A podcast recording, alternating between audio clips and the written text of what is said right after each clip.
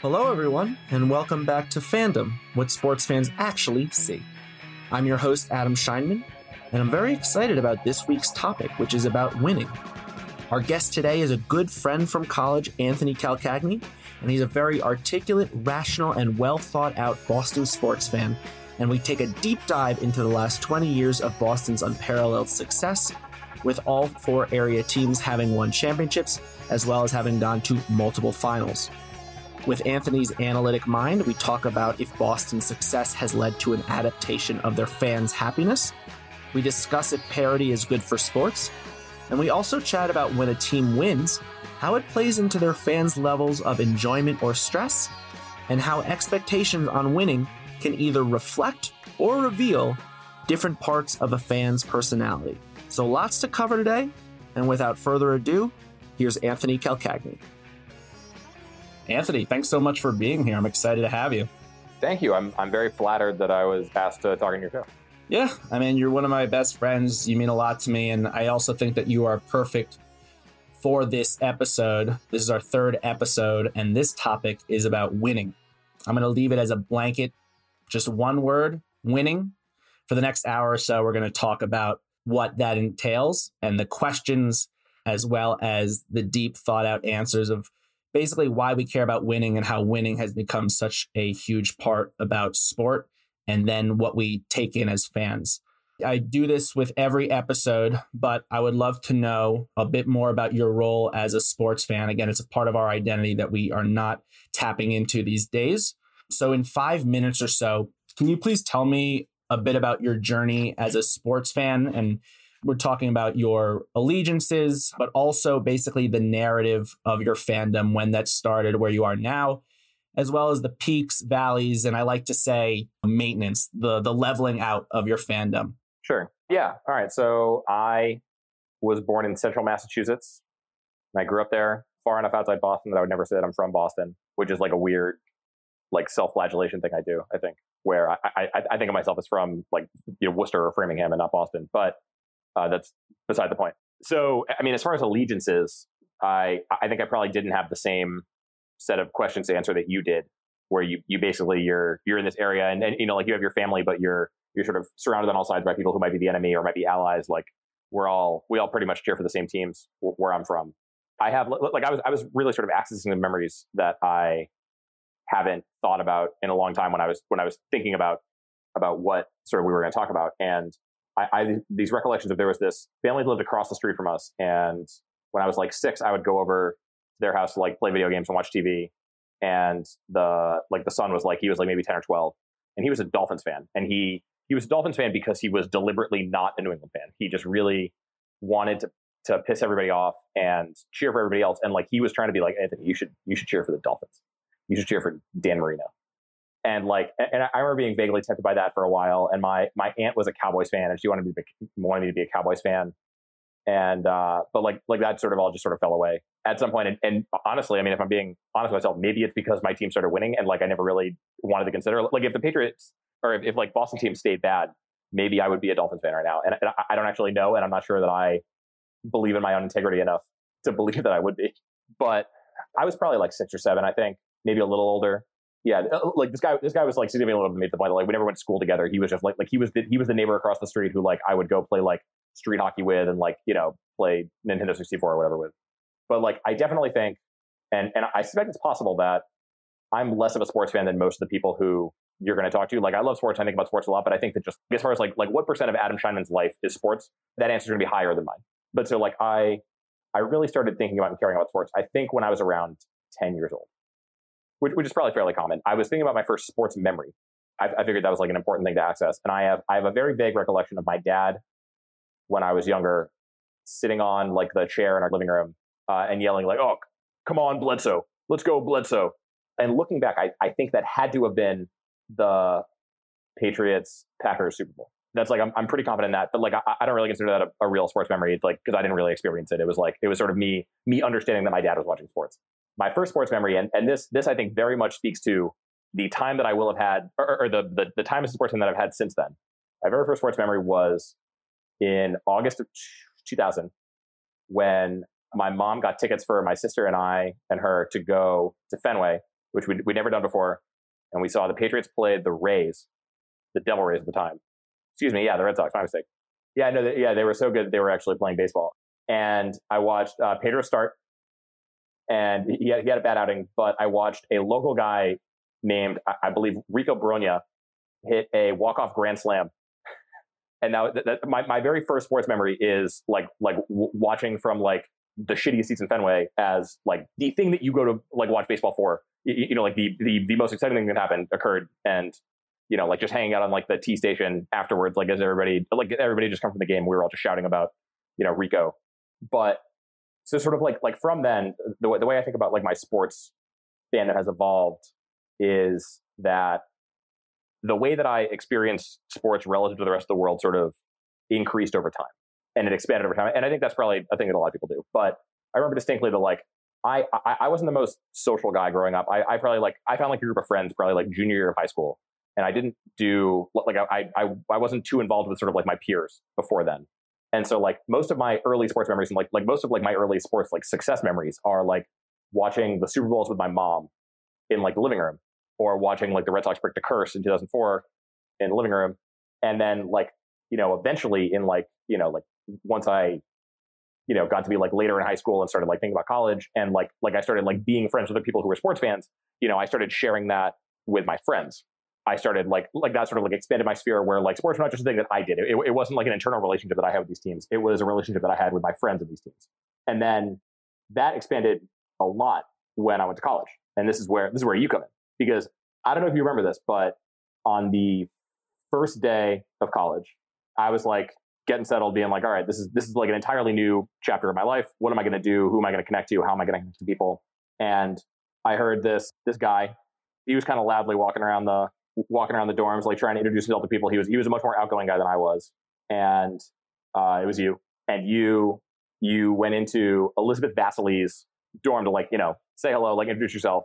And you guys were talking about how she had a Nadal poster, and I was a Nadal guy, and I thought to myself, I remember like like doing the thing that that like you see on like in like dumb sitcoms where I was like, all right, Anthony, like you can do this, go make friends, like like like go talk to people, and like and so that was the beginning of my friendship with you, and that was I think that our friendship in particular has been about sports the entire time that we've been friends, and this is around the same time that you were you know, I, started like reading things like Bill Simmons or like, and maybe it was because I was 20 years old and maybe it was because it was 2010 or, you know, maybe it was because of just like the way that I came to things. But like I started thinking about sports in terms of the larger world and not just my friends, not just myself. And it, it became much more about, I sort of like constantly you think about in sports and like your relationship with, with your teams became like a much more sort of world level thing as opposed to like an internal thing or like a thing with my peer group. And that's like an important thing that I remember from like my sports fandom was that it eventually became sort of much more all encompassing.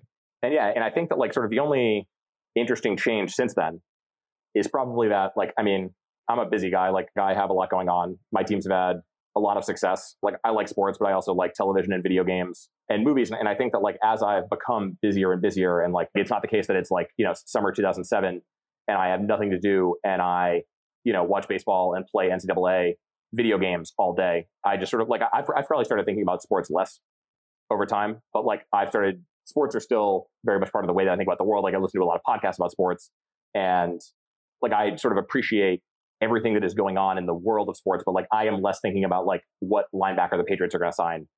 And, and sort of that level of taking up my mental energy is sort of gone, I think, which is an interesting thing. And, and, and perhaps, and I'm, I've, I've started to explore this is like is that because my team's been so successful that like I have sort of graduated from the day to day of worrying about it, or is it because I'm 30 years old, or is it because it's 2020 and there are far more important things to be worried about?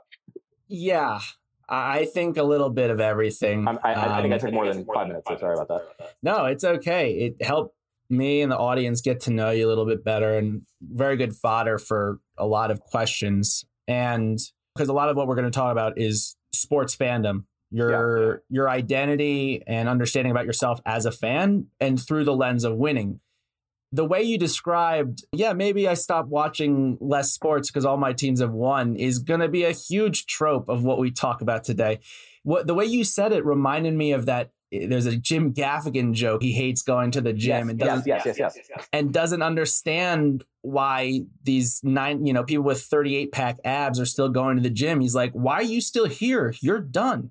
It's Anthony Calcagni. Your teams have won. They're done. And before we dive into how ridiculous Boston sports has been over the last 20 years, you did allude to like our friendship really having the backbone of sports. And you know that our favorite tradition is going to watch the AFC championship game. For people that are listening, well, if you're listening, you're a person that's listening. If you, Anthony and I, the first of the eight straight championship games that the Patriots were involved in, we made a bet. We were at a bar in Providence and like we knew we were graduating soon. It's like, you know what? If if the Patriots make the AFC championship game, we'll go wherever we are New York, DC, Boston, Rhode Island. We'll watch that, that game together. We'll make a boys' weekend and we'll do it.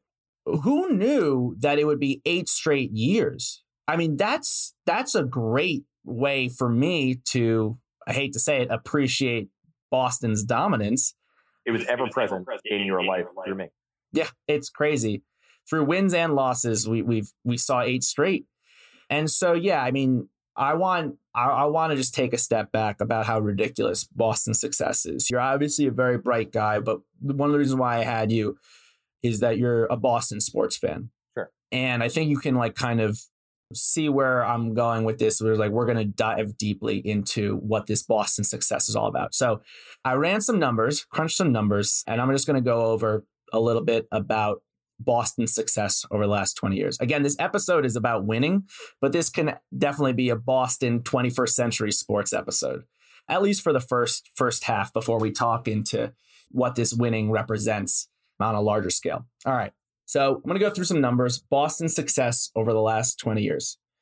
And I'm going to, and in the introductory episode that I have, I alluded to the fact like why this journey of finding out why I still like sports, it kind of detracts from me enjoying winning because my teams haven't won. And I alluded to of my four teams, Mets, Jets, Knicks, and Islanders over the last 20 years, they have combined for just four first place division finishes among the four of them. So in 20 years, they've averaged one first place division finish. And they have a combined 22 last place division finishes. So four first place division finishes, 22 last place division finishes. A year for one a year. What? Uh, yeah, yeah, one a year and one a team for for the win for 20 years. Boston, first place division finishes. So well, actually, let's just start with the championships. Let's get that out of the way because this is ridiculous over the last 20 years, not only has Boston won 12 championships spread around the four teams, they've also had six additional finals appearances. So six final losses. So yep. they have been in the finals. Uh, yes. Yeah. They have I, been I in. yeah. Good denial. so that's 18 finals appearances in 20 years for the Sox, Pats, Celtics, and Bruins. So you're getting one a year, your team is making it to the promised land. Whether they win or not, that's another thing. Still have a two out of every three 0.667 winning percentage of those 18 finals appearances. Yep. But that's it. 12 championships, six finals appearances in 20 years. But I also like to think about one a team's success throughout the regular season because while the postseason can have a little bit more randomness, a regular season is a great litmus test for a team's consistency and predictability in just your ability to be like, hey, my teams are good. And Boston first place division finishes over the last 20 years 35.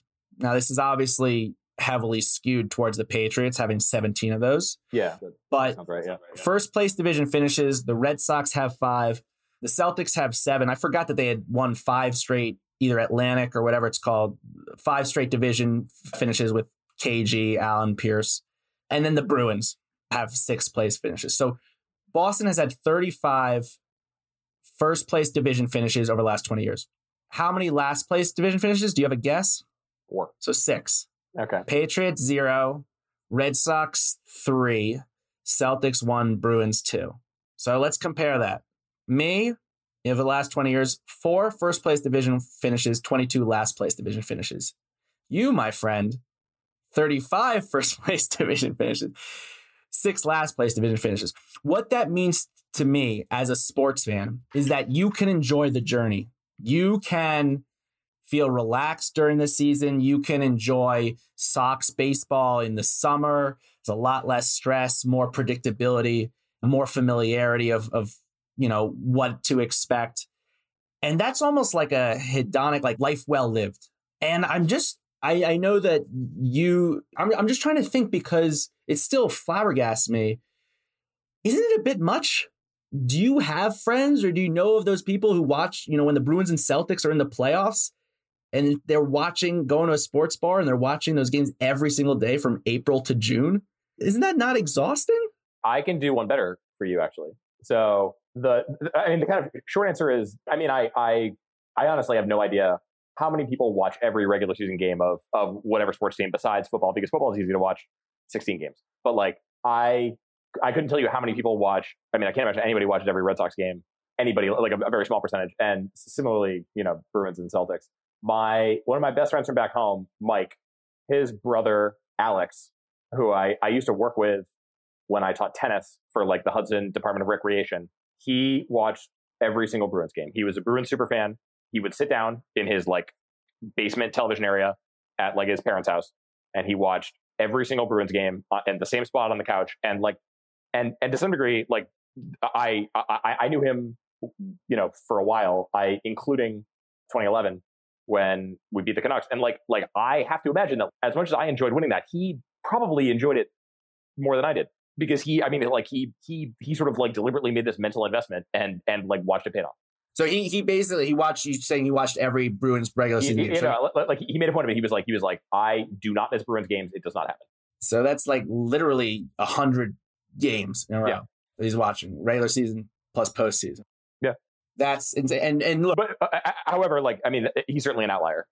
yeah, but Boston. I mean, what's crazy about Boston is that I I do believe it's the best sports town, and this is like as far as like the passionate, ardent fans before all this winning of the 21st century. I think it's a great sports sports town. Sure. Yeah. I, I would say before 2000, I have to imagine not so much the Patriots, but certainly like the Red Sox, the, the Celtics, and the Bruins, like all had iconic fan bases. To be a Bostonian was to be like a Red Sox like fan to like it just sort of large degree. It was. It, it, I mean, it's and granted, like I've never lived in Boston. I sort of I experienced it from afar, but like it, it felt like it was woven into the fabric of the city. Yeah, I, I couldn't agree more. It's interesting because like Patriots, I, I, mean, I don't know. I don't think a lot of people know. The Patriots are basically, they play in between Boston and, and Providence, pretty yeah, equidistant. Yeah. So they're not directly in Boston, but they do capture New England spirit. And yeah, I mean, it's just, it does Boston because of where it is geographically. There's no, the northern states like Vermont or like, let's say Rhode Island, but like Rhode Island, Vermont, New Hampshire, Maine, those are all part of the like Red Sox nations, Celtics, yeah, yeah. Bruins, and and obviously Pats of New England. So there is a large fan base, but yes, I mean the city is buzzing for these teams. And that's right. You, last, you lived in Boston for a while. Yeah, yeah, I lived in Boston for about eight months. My first, week, yep, and my first week there, Patriots won their first championship on a little Malcolm Butler INT, and I know not, I, I drove you there. You drove me to Coors. I drove you to Boston. Oh, you drove me to Boston. That's right. Yeah, that's yeah. right. Oh my goodness, because I watched the Super Bowl at, at Corey and, and Nikki's place. Yeah. But yeah, so that was a great awakening. So look, when did you start to know that what you were experiencing as a Boston sports fan was special? Because you you had alluded to the years before you were applying to college or like high school, like your junior senior year. I believe that was around like 2007, 2008, 2009. And the Red Sox won in 07 and the Celtics won in 08. And you'd already experienced the Patriots three championships before. Was it around that time? I would like to know a little bit more about when you realized, like, huh, this is special, and also like, yeah, no, no other fan base is experiencing what we are. Yeah, I think, like, I've got to imagine that to some people this is gonna sound crazy, but it wasn't let's see, like I, I want to get the actual dates right. So the Red Sox won their first, like of my lifetime, in between the Patriots' second and third. So that would have been late 2004, and the actual Super Bowls would have been early 2004 and early 2005. So, you know, on March 1st, 2005, the Patriots had three Super Bowls in the last four years.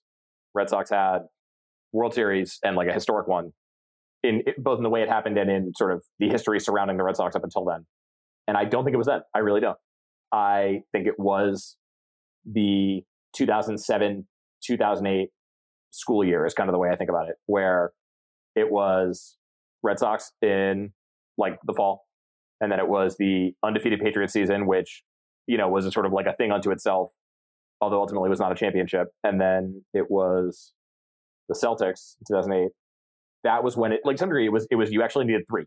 You needed to have three sports. like like two is not enough. It is like an actual. I think I actually believe that in, in terms of in terms of appreciating the the, the level.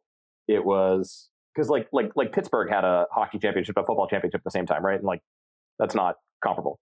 Well, yeah, I think that was like in the '70s, and and believe it No, or not, I'm I'm thinking like 2005.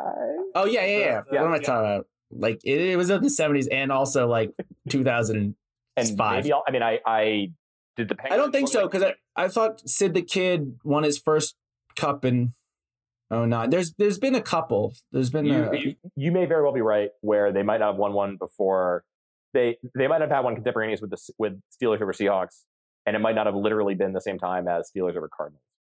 yeah. I mean that's a uh, good that's a, that's a good trivia question. Oh no, I think you're right. I think I think it was Steelers over Cardinals. Sorry, in 09 that Sid the Kid. Yeah, that's that sounds right. Yeah, because the the Pens played the the Red Wings in back to I, back. I, I imagine there are people who are screaming at the at the their headphones right now.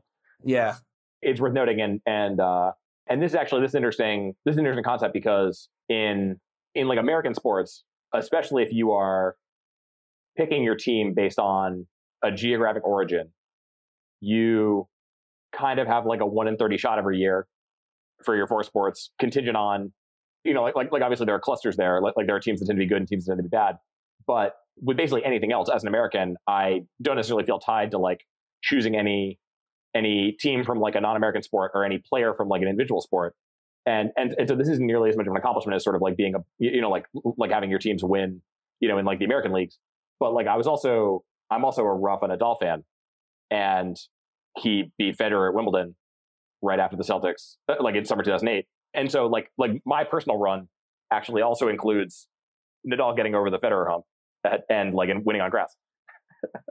that is absurd. I, I'm excited like when we have an episode about fans of like individuals, like tennis players, golfers. Oh, That's- that's another one you're doing. I would love to incorporate it in some episode, but because I think a lot of these, when we talk about, when I think about sports fandoms and fan base, I think of like a collective unit whose base is like a geographical location. So, Yeah, and, and, and like and and to the degree to which there is a you know Rafa Nadal fan base, it is the country of Spain, like maybe. Or eh, eh, although I mean, I I imagine more than half of the Nadal fans in the world are not Spanish citizens. right. I would agree with you. Or like Federer. Federer is Federer Sweden? He's Swiss. So you had a, a run of winning that I can't comprehend. I really can't. uh, Mets went to the World Series. That was fun. Our freshman and sophomore Jets went to back to back AFC championships. That and that was a That was decade awful. ago. Yeah. 28 21. Can you okay, so we're gonna we're gonna start to dive. I mean, again, for for everybody who's new to sports, Boston has just been dominating the sports world for the last 20 years. So there's that. Okay, now we're gonna talk about like just winning as a whole. And tell me about like any emotions, any type of happiness. What is it that like still lingers about winning, and what is it that like kind of wanes away or habituates? Sure. So it's difficult to think about what exactly was going through my head and what, and how I was sort of modeling it all in my head before. I can tell you, and like, and maybe people who don't like Boston sports fans will gain some satisfaction here. That like that the the emotion that I feel when my teams win is relief. That there is an expectation that like I mean I'm sure that that, is being literally placed on us by you know the the broad commentary sphere, but it- it's also it's also something that like I place upon myself that like the Patriots are supposed to win, and you know the like the Patriots have built this brick wall of historic success. You know we've been to eight AFC championships game in a, championship games in a row. Tom Brady's the goat, six Super Bowls, and like and, and the thing is that like like my brain is, is built around like building this emotional case that is completely unassailable that like that this was special and this was an aberration and this is something to sort of like cherish and remember and like like should live in history and so like the the patriots winning is like like it's just oh a brick has been added to the wall it's it is just sort of like i i can rest easy there is another year you, you know that is sort of like that is completed and like the patriots did the thing that like we're all hoping they do and you know it's not the it's it's not going to be the first year of a string of five years where the Patriots win no championships, and we all have to wonder if Tom Brady was actually that good. it, it is like like it is my like on a game to game basis. If like if, if the Patriots are in the are in the you know AFC Championship game against the Chiefs, I am terrified that this is the beginning of were the Patriots that good, or are the Patriots that good? Like, are they gone? And the thing is that like like some degree, I wonder if that makes me a bad Boston sports fan because like you would think that like I certainly don't have the, the cockiness that I think that we're all known for. I go into every game in the playoffs at least. I don't really worry about the regular season with the Patriots, but, uh, but but like I go into every game like terrified that like this is the the break in the armor, and I'm sure there are many people who would who would love to be uh, experiencing this torture that I am right now. But, it is there's certainly a degree of tension and agita that I experience, and it feels more as though like a weight is lifted than like than that I am sort of like achieving this nirvana. Um, now having said that, I think I've basically described like this very like safe emotional attitude that I have where like it's really about building this unassailable case. Similarly, I have managed to take the joy that I feel from like my team's winning and I have built up this nice like nice cushion that I sort of sit in most of the time where like like most of the time I get I can just sort of like be objective and think to myself like we are just sort of like the Patriots are historically dominant. We are, you know, we're unlikely to see this again. It is certainly worth cherishing. It is certainly, you know, like we have seen something special. We have seen something to remember. And like, like most of the time, I can just sort of like sit in that comfy chair. But like, I, it, what feels good about winning is that I get to go back to the chair. Yeah, I, I think what you're what you're discussing, and that's that's great. The idea of relief. I don't know if it's one of those things. I, I guess I don't know if you would call it entitlement to like winning, but but it, I mean, when they win, it is a relief. But I think what you're you're kind of talking about is like you're again being a fan is to be human, right? It's it's tapping into these emotions that we're allowed to express in the most extreme way, whether it's crying, whether it's shouting, whether it's like throwing shit and like in both joy and anger. And what you're saying is you have a great thing and you don't want it to you don't want to ruin it. Everything is going well. You're sitting on a winning lottery ticket and you you just want to keep it going you want to keep yeah. another gambling metaphor, keep like Andy up, keep hitting. And I don't know if that says, I don't know if, if one can learn something about themselves in terms of human psychology as like just an analogy from how you relate to winning. I know for me, I think that my sports teams have kind of made me satisfied uh, rather than like being a maximizer. Like, I don't know what it's like to be dominant and to be at the top. But when my team goes on a surprise run, I'm like the little underdog. And it's like, yay, that was fun. Oh, I do get to wear like a shirt that says Mets National League champion, National League champions, where other people, Patriots, would be like, fuck that, AFC champion? No, I'm not wearing that. We have six Super Bowls. Yeah, um, yeah. I mean, there, there's certainly like a the human brain is a machine that gets used to what it's seen before. Like, yeah, and you know, the second time you receive a stimulus, it you experience it less. Yeah, exactly. And just winning as a concept in general, whether we're talking about Boston or other teams that win their respective championships, I I I, remember reading about Greek mythology, and it's when they started the Olympics or whatever the their athletic games, people who won those competitions, that was a means to to to be immortal. So they knew that people were going to die. But if you won your championships and people remembered you and passed your name on from generations to generations, as long as they would say your name, like you would never die. In the same way, Babe Ruth has not died because we're still talking about him a hundred years later. And Greeks cared about immortality and they cared about using this, using sport to show who's the greatest and who will stand the test of time. And, and these teams, as we grow older, we're now going to be entering 30 you know, our 30s soon people of this generation and people people who have seen the dominance of, of Boston sports will remember this era. It's just like a player will be remembered if they win a championship. That's why I feel like it's so important for a player to just win one time. So they have that kind of immortality tag to them. But again, like I, I am I am curious. So so let's talk about just like winning in general because it's not the they Boston's had a great run, but they don't win every time. There is a lot of randomness, and there's now more parity than ever in terms of winning the championship. We're at that age now when we've seen teams be good for an entire lifetime, whether it is the Pats or even the Yankees or the Spurs. And we've seen teams that have been bad for the last 20 years Pirates, Cleveland Browns. If you recognize this team, the Florida Panthers of hockey. But then you have those teams that just like arbitrarily win, and you don't know whether it's a trend or not, or if it's just a flash in the pan. So, like for example, this year, this blew my mind when I looked this when I realized it. But this year, all the four major sports championships, so the Chiefs, the Blues, the Raptors, the Nationals, they all won their first championship. I know technically the Chiefs won an AFL championship, but this was their first this is their first Super Bowl. If this happens every year, if there's a new team that breaks their drought, does that dilute winning? Does that dilute what makes winning special? Or I mean, yeah, what are you what are your thoughts? I think the short answer I think is no. That randomness and parity don't dilute the sort of thrill of victory. I think in some way that you know I've been trying to construct this argument in my head. I I, I think the parity is good. I think the parity is good for a couple of reasons, and one of them is like capitalist, like that. You know, you if teams don't feel like they are winning, or if teams don't feel like they have a chance to win, like you know, I'm I'm sure that commissioners of sports leagues imagine that they are eventually going to lose, you know, dollars, and so you you need a mechanism to keep people playing the game. That I like like from a you know like if, if I was running a sports business, I would probably think about it that way. For, in in like a larger sense, I think that the the overall happiness of the system is increased by parity for exactly this reason that we're talking about. That you know the the second championship in a way doesn't feel as good as the first because it's you know it's it, it's a repeated stimulus.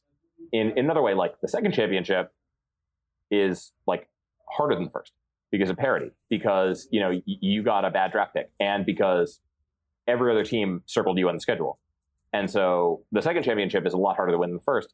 And so there's actually this mechanism for sort of like ramping up how historical your being so good is. And, and that's why like, like the, you know, if, if you have a, you know, one in seven or eight chance of making the AFC championship game, chances of the Patriots making that, I mean, to some degree, you, you have Bill Belichick the entire time and that makes your team better and, and like that increases your odds. But like, it's, it, it's not just sort of like, if it, if it was truly, if you had to start over with a different team every year and like a different coach, it, it's not one in eight. It's like, like, like by virtue of your success one year, you are like the the deck is stacked against you the next year, and so it creates this system where if you are continuously winning, you could sort of like feel even more accomplished about that.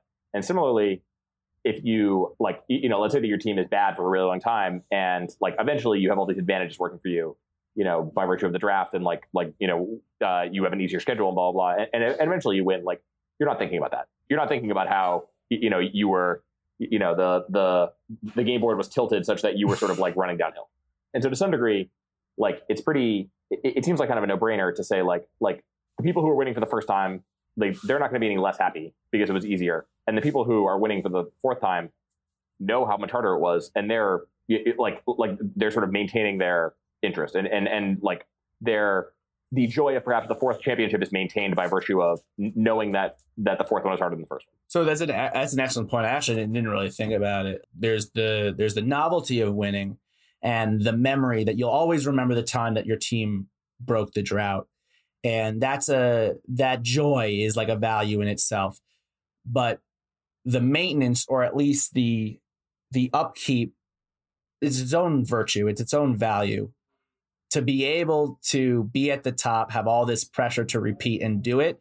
Yes, as a fan, it may have habituated. It might not be the same, but that's something that's pretty stellar and taps into a certain emotion. I can't really describe it, but it's like it does it a second or third championship when you get used to it. It's like it's a different type of happiness. It's a happiness that like is more meaningful I guess less visceral. Like it, it, when you win the first time, it's all joy and elation, blah blah. blah. Yeah, it's, it, it's an appreciation. It's more it's a more longitudinal view. It, Yeah. It's sort of like like I can tell you that I I derive great comfort from being able to just think about the last twenty years of like being a Patriots fan. Yeah, I I'm able to just say like like this was really special. This brought me a lot of joy. This brought me a lot of great memories, and, and I can just sort of like appreciate it. And then I think like like like just to touch on it quickly, I, I think going back to your like the, a similar question about randomness. I think randomness is also good in terms of if you want to increase the overall happiness of the system. Like Mm. you know y- you know the, the Patriots play the Chiefs in the AFC Championship game, razor thin game. You know Mhm. went to overtime. Who knows what would have happened if the Patriots settled for a field goal? Blah blah blah. You know, and, and and perhaps if if you did this in like a mathematical simulation where they played each other a thousand times, like like the Patriots might actually have like uh, 0.501 wins out of that game, and the Chiefs might have you know 0.499. This obviously sort of only works on aggregate, but like the Patriots won that game. Like I was very happy. I, like I was one win worth of happy. I was not any less happy because we were very close to losing. Like I don't, I don't know this, but like if, if I was a Chiefs fan, I would probably have taken some comfort from the notion of like, you know, we have a historically good quarterback. Like this team is good. This infrastructure is good. We can keep this going. This game had an element of random, randomness to it. Like I imagine that there are some people who feel like as if they got zero wins out of that game, but there is a there is a cushion to it. And and and granted, perhaps the point I just made is pretty bad because everything I just said was not really randomness. It was uh it was sort of future EV. But there is perhaps expect that's expected value for Yeah, those who yes. are uh, PhDs in mathematics. Okay, cool. But there's a degree to which understanding that the game is random might give you comfort on the losing side and yet you don't really have to think about it if you're on the winning side. And and that perhaps you know produces 1.3 uh, happiness units uh, per game. No, I, I mean, I, I, guess you and, know there and- is and the thing is that everything i just said might be bullshit. That, that, like like like that, that that might be totally wrong. Like like I, I can certainly tell you that like losing a close super bowl you know like felt really shitty for me. Yeah. Uh, well, it's one thing, but if you're a Broncos fan who lost forty three to eight in the Super Bowl a couple years ago, you might feel shitty as well. So Yeah. but it, it but. I think what you're saying is like because you know that there's parity, it makes the Patriots winning a lot more interesting. Like you might get bored. I know like Bundesliga, the German soccer league. I think Bayern Munich has won eight straight years. Like I don't think that can be. I don't think that could be as enjoyable. Like you know, after like in eight straight years, you know that not only you're winning, you're dominating. Like I can't imagine.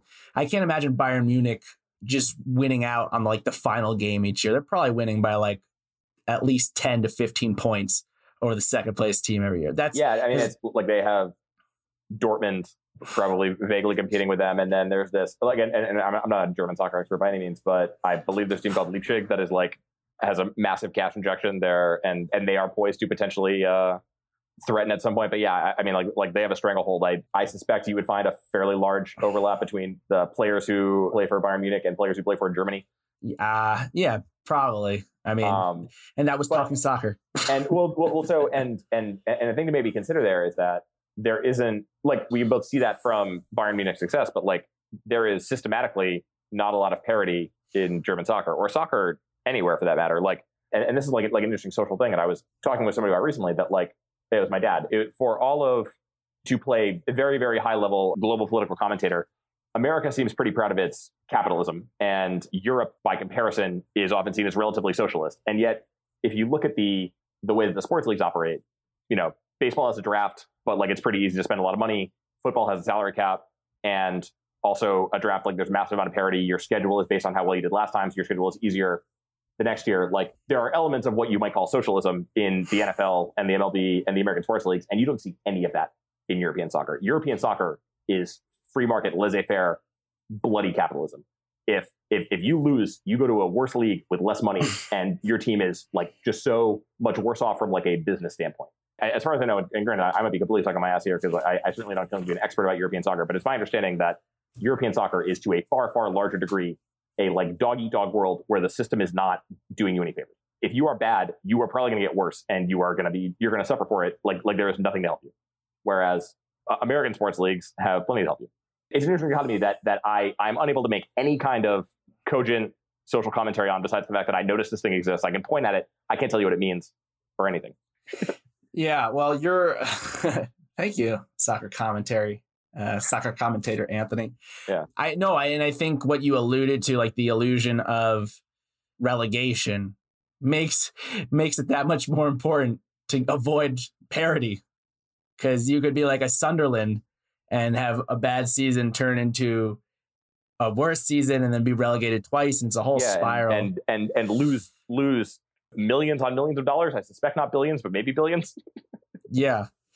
It's yeah, absolutely. And I also think there's I mean, I would love to know like the mathematical aspect of the the how the value because there are draws, which are ties in soccer.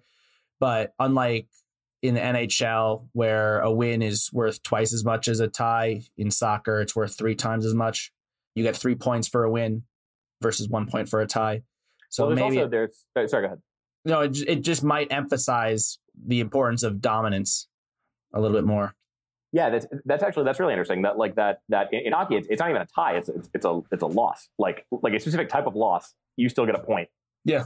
In hockey, but in in, in soccer, like you are you are specifically celebrated for a win. Yeah, I'm, I'm not sure what conclusion we could draw from that, but Yeah, I actually I don't know why I brain farted and thought I was living in 2005 where there were ties in hockey, but you understood what I meant. Overtime Yeah. losses are still yeah, still a point. Yeah, I mean, and I'm I'm still curious now because this is something that like I extracurricular you have to think about is like why we care so much about dynasty, like labeling something a dynasty, and do we have to? There are dynasties, and I also think that there are runs like the 2000 Marty Brodeur Devils or the the Giants, the Tim Lincecum, Matt Cain, the even year Giants. the- even your Giants and the odd year Blackhawks. Uh, yeah, exactly. And the odd year uh, Spurs, too, up until their fifth championship. Yeah, it was uh, 99, 03, 05, and 07. I am, I am, okay, so I have to think about that because the media cares so much about dynasties and runs. But here's a here's another question. This is a hypothetical because you know I don't want to like conflate winning and championships because I, I I mentioned earlier like it's fun when your team wins and this is a topic that we could talk about for many, many, many hours and many episodes. What the Dodgers are going through. They've, they've been the most dominating team for seven years, two World Series in a row, but haven't won the championship. They've just been participants. Or the Braves, 14 straight division f- finishes, and they won one World Series. So I would want, be wondering to the Braves fan if that was worth it or not. So it's it's interesting about like the consistency of having a winning team versus like winning the championship, holding that trophy, having that whole parade. But in lieu of like winning during the regular season, being dominant, but not winning the championship, I have a I have a hypothetical for you. That Golden State Warriors team, so they won three straight, or no, they didn't win three straight. They've won three champ. They won three championships out of five years before they collapsed this year. Yep. You have that seventy three and nine team that lost would you trade one of those championships for the 73 and 9 championship? In other words, would you instead of 3 championships, would you have two championships and Yeah. one of those championships be the 73 and 9 team? Good question. Before I answer it, like I, I, I think it's an interesting thing that you're touching on, like where you say like I don't want to talk about winning, or I, I, I don't want to complete winning in championships. Like I think we do that.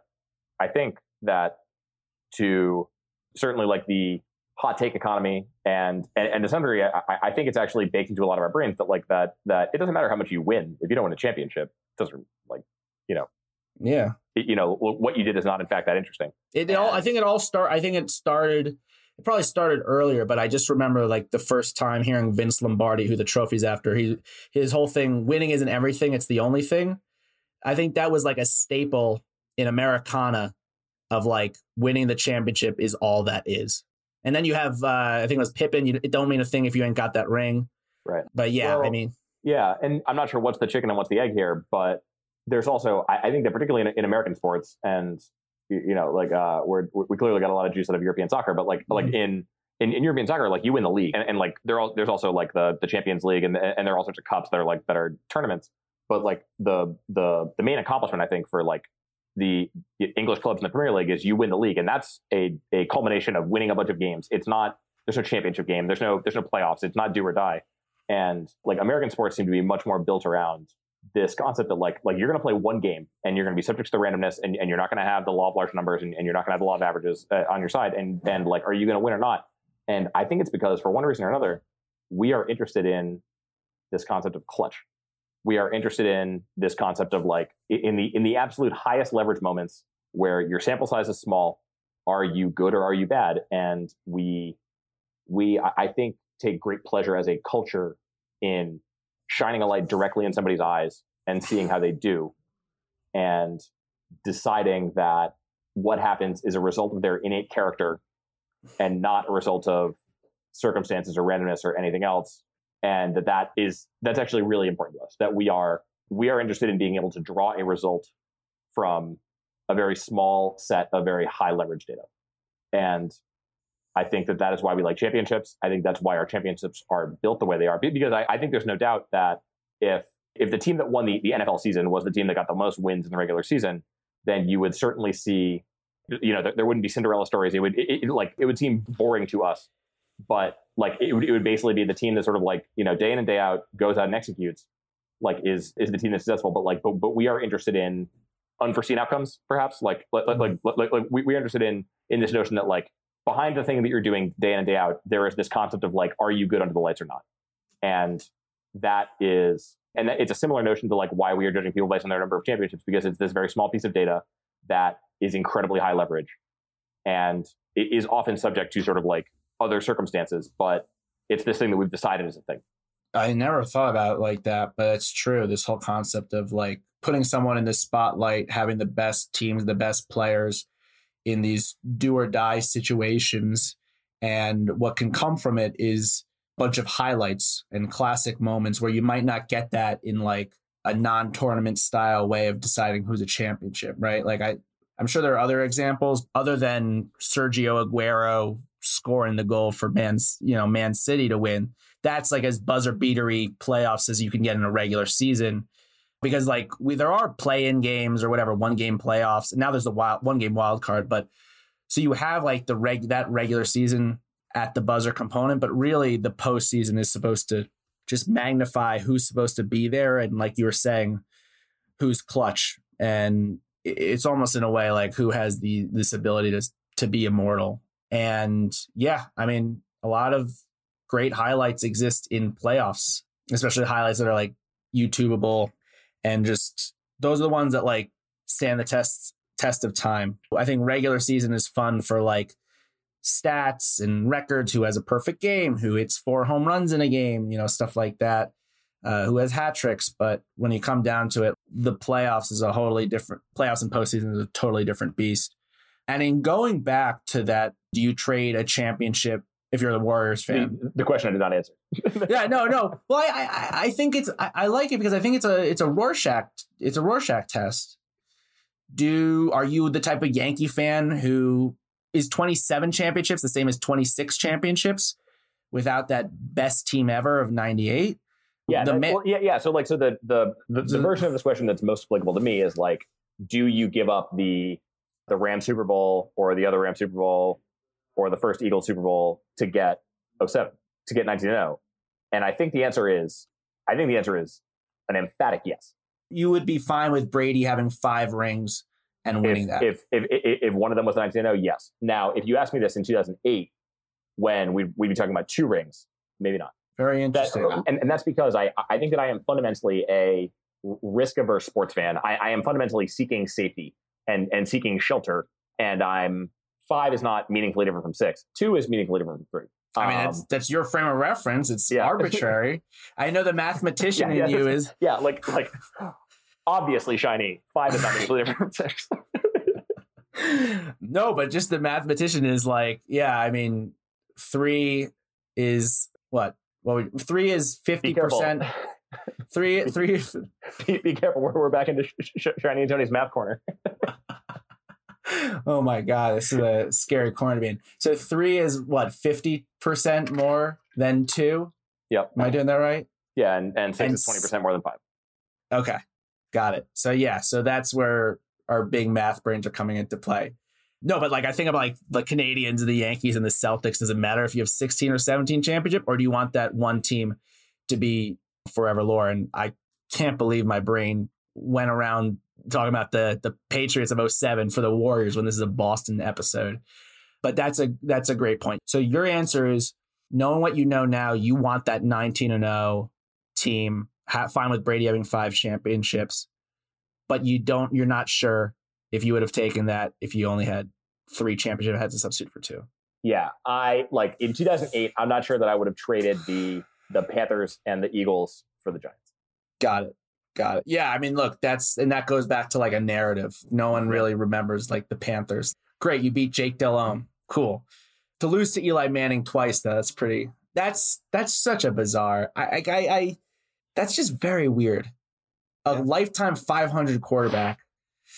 I don't know. This Well, sports because because I mean he threw two of the most high leverage successful throws. And, and, and, like we can even go deeper than the games to like the throws. Like like the Manningham throw on on like their final drive in 2011 and the helmet catch those were like like massive changes in like the win probability uh, on the order of one play and like you know what are the odds that they actually go that way? What are the odds that you know Rodney Harrison or Asante Samuel or, or whomever it, it's been forever now and I feel like they both had a dropped interception on that drive too. But like like if those just don't happen like it's I mean it is we've decided to take this one data point and believe very strongly in it and that's just the way that goes. And I, I recognize right now that I'm I'm probably uh, undermining every point I made about randomness earlier in this in this episode. And, and, and, like, and, and, I mean, I'm, I'm I- like, I have that meatball brain too, where like, where I, I very much like, like, like, like, I love that uh, Malcolm Butler, you know, intercepted the ball. I love that the Patriots came down from 28 to three. Like, like the fact is that I, I've been on the right side of so many of these small pieces of data that, and like, and I can't deny that I get a massive dopamine hit whenever I think about them. And so uh, I can't really condemn them, although like my math analytical brain says like that ultimately there's a little bit more intellectual honesty in like the you know pr- Premier League system where you, you know it's, it's really about like you know of these uh what 38 games who wins the most but you- you're grappling. I mean, get in. You have like you're grappling rational with emotional. yeah Right? and, and, Like- and, and, and the whole point is that is that we're we're not supposed to do that in sports and No. and like and uh and and as much as I like I appreciate like the the way to, the you know the degree to which mathematics has entered uh has has entered the sports world like I I can't deny that like like I am you know a, a meatball fan to some degree I mean, look, I, I think that with the Giants, uh, the the Giants' two victories over the Patriots, it, it is it is kind of an outlier, but also like the the the the scar on the dynasty. It's not just it's not just the way you lost. It's not just eighteen and one. You want to paint the narrative? It's New York versus yeah Boston, no it is yeah and and you had a second chance to do it, and doofy Eli Manning. Yeah, no, we, we did. I, I I remember distinctly there was like there was this poetry that I believed very strongly in that like that the 2011 Patriots took care of all the family business because they they beat the Ravens in the championship game after losing to them in the playoffs two years earlier. They beat the oh god we're we're we're getting a little Chargers, I'm, I'm Chargers. old. It was You're the uh, eighteen and zero. It was Chargers, the championship. no game. no I'm I'm I'm talking about the I'm talking about the, the 2011 team. The the 2011 team beat the- Ravens, yeah, they beat the Ravens in the championship game in the Billy Cundiff. Yep, in the in the divisional, it must have been the Broncos, and and the Broncos beat us no six with the with the Champ Bailey interception. That was really a touchback when when uh, Ben Watson. The the Broncos. Now that I'm in Denver, that is D- Denver and Miami. Like I don't know what's going on. I don't know if Brady can't play in like weird weather. It's either too hot. Hopefully it's. I mean, imagine if he goes to Tampa Bay and it's like, oh, what plagued me in Miami is plaguing me in Tampa Bay. Just can't play in the heat. But like the Bron, like I don't know if it's the altitude, but like I mean, the Broncos beat him in the playoffs three times in Denver. Once with Jake Plummer, that was the the Champ Yep. Bailey. That's that's another weird thing, and, and like the same way that the, the the Giants always gave the the Patriots a, a competition. yeah the the, like- the, the Ravens beat us twice, the Giants beat us twice, the Broncos Okay. beat us three times. Yeah. That really must be it, right?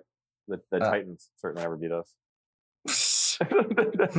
like besides the one time, obviously. but yeah, I mean, I think that's again, you're grappling with with winning. It's rational versus emotional. Yeah, I, I fuck. We talk about the Patriots all the time. I just think of Boston sports in general. Like, if you're a Red Sox fan that's 50, 60, 70 years old, and, the, and I tell you the Red Sox will win four times in 15 years, that's a different lifetime. That's that's crazy for me to if I was a Red Sox fan that was that old to tell them that, I'd be like, get the fuck out of here. Yeah, and that's and, and especially for those like older fans, and like like this is the thing. I, I- I remember seeing it was like a Mets fan who was talking about because it, it, it was a guy like you who's a, a Mets fan and a Jets fan, and so he obviously had a sort of like odd relationship with with Boston fans because Red Sox fans, at least up until 2004, were you know like the lovable losers. Like they they were snake bitten and and and like and they, they, they couldn't get over it. They were like they were the little brother of the Yankees, and, and they just like they were they were cursed. And and it was like like I I I love these guys. I love these fans. They're you know like like they're fun and they're relatable. But then Patriots fans are you know these cocky assholes. Because the Patriots, but, but it's so, the same people. Be, because the Patriots get in the way of Jets fans' happiness, especially in in a in a sport where if you win the division, you make the playoffs and make it much more difficult for the other teams in your division to make right, the playoffs. Right. Right. And yeah. no, no, no, I was gonna I was gonna say it's like it's so incomprehensible. You know, because the, the Jets in the in the early two thousands they had like a nice run of like the Herm Edwards Mangini years where they made the playoffs like once every other year. I think they made it four out of nine years even before. And then there was the back to back AFC championship games. And I think about like the last time the Jets had a playoff home game was 2002. Why? They made the playoffs like six times since, and they've won playoff games, and they did all their dirty work with Mark Sanchez on the road. But why did they not have a playoff game? Why have Jets fans not seen a home Jets playoff game? Because of the Patriots. Yeah. The that's I mean that's why I hate the Patriots. They are an obstacle. I marvel at their oh, success. Yeah, yeah, yeah. But no, they are an obstacle in my way. You're not supposed to like the Patriots. In fact, like like nobody's supposed to like the Patriots except Right. Right. Um, the, the, the relationship I will say the relationship with the Red Sox is very different because as a Mets right. fan, well, well, well, no, that's like that, that that's Wisconsin. It's like like if you're a Mets Jets fan, like oh Red Sox fans, I love those guys. Patriots fans, I hate those guys. But no, but I, but I think the reason behind uh, like rooting for the Red Sox is because Buckner happened to us because we beat you guys. Yeah. I, I, I, yeah. I don't think there's a strong correlation if we don't have 1986 and have that like oh geez the Red Sox handed us the World Series kind of. Well, yeah, really, I, I, I, I think, like the Red Sox, the Red Sox choked. It's so wild that people don't know about Bob Stanley's wild pitch as much as they know about Buckner. Bob Stanley had the lead in the bottom of the ninth, needed one out to go, and there was a runner on third needed to get one out and he threw a wild pitch. Yeah. All he had to do was not like get the guy out, but he threw a wild fucking pitch. And that's how Kevin Mitchell scored the tying run. No one talks about Bob Stanley. Talk about like sports writing or a narrative gone awry. Buckner's error is a little more vivid in our minds, but the real goat is the relief pitcher who threw a wild. That's a choke. That is, they're both yeah. chokes, but yeah, that's a that's that's a high leverage play right there. Yeah. So yeah, I think I think we should wrap up because I mean you and I can talk about this for a while. Yeah. But the way that I always end the show, and thanks again for joining. This has been awesome. And even in our like drunkest moments at college, I don't think we've ever had a conversation like this. It gets me to know a little bit more about your mindset, how sports fandom is a projection of certain dispositions and traits that are part of you outside of sports. And again, that's part of why I want to do this podcast is to learn a little bit about ourselves through the role, through the lens of being a sports fan. And the way I like to end is I always do that whole South Park mocking thing where Stan and Kyle at the end of every episode say, you know what? I learned something today. And I'm wondering what you can share that through this last hour that you learned about yourself, about winning, and something that you can take home once we end this conversation? Yeah, so I think that I learned that I maybe have more of a complicated relationship with arbitrary single outcomes and with randomness than maybe I thought I did, and that maybe like uh, like it's it's very easy as as like the you know in the same way that like history is written by the winners. Like like it's it's very easy to decide like oh like like I have six Super Bowls. Like we were the better team. We were the dashing charismatic you know victors who came in and and uh, defeated my opponent. And and like and, and obviously like consciously you you you don't like uh, like the second you really think about that bubble kind of disappears. But i think maybe subconsciously like like the fact that i sort of defended the randomness first is maybe a little bit of an, of an indication that that i have some more digging to do here. You're defending that randomness is good and then yeah or, or, yeah at least that like that you know that that the the sort of randomness function produces acceptable outcomes for both sides. Like like perhaps perhaps that's because like the only reason I think that's because I have not really been on the other side. That's a great way. That's yeah. That's it. like that's that's a cocky you know, Boston. Like, in the end, Anthony much, Cal- Anthony Calcagni. I'm not one of those cocky people, but he basically yeah, says, "Yeah, no. I, I mean, I uh, I there was a period of time where I, I I I thought for a while about like the sort of the best way to approach the fact that like I am like a, a privileged fan in terms of like making people not hate me. I think the fact that I was trying to do that is a really good reason to hate me. like that perhaps I should just sort of appreciate the fact that there's there's absolutely nothing I can do about the fact that I'm in the position I'm in and people are going to hate it and that's fine. Yeah. I also I, I learned that like I think that you're more palatable, digestible sport, Boston sports fan because you your your platform is about alleviating pain and it's about relief where I think a lot of other people may feel entitled and that going into the season we're number one. It's a given. And you're like well we have to defend it. We have to work at it. And like when they win it's relief. You can still celebrate. You can still be happy but it's a different kind of it's not as obnoxious. Are, are you saying that i'm one of the good ones? Anthony calcagni one of the good ones. Thank you so much for being on the show. Thank you. I really appreciate it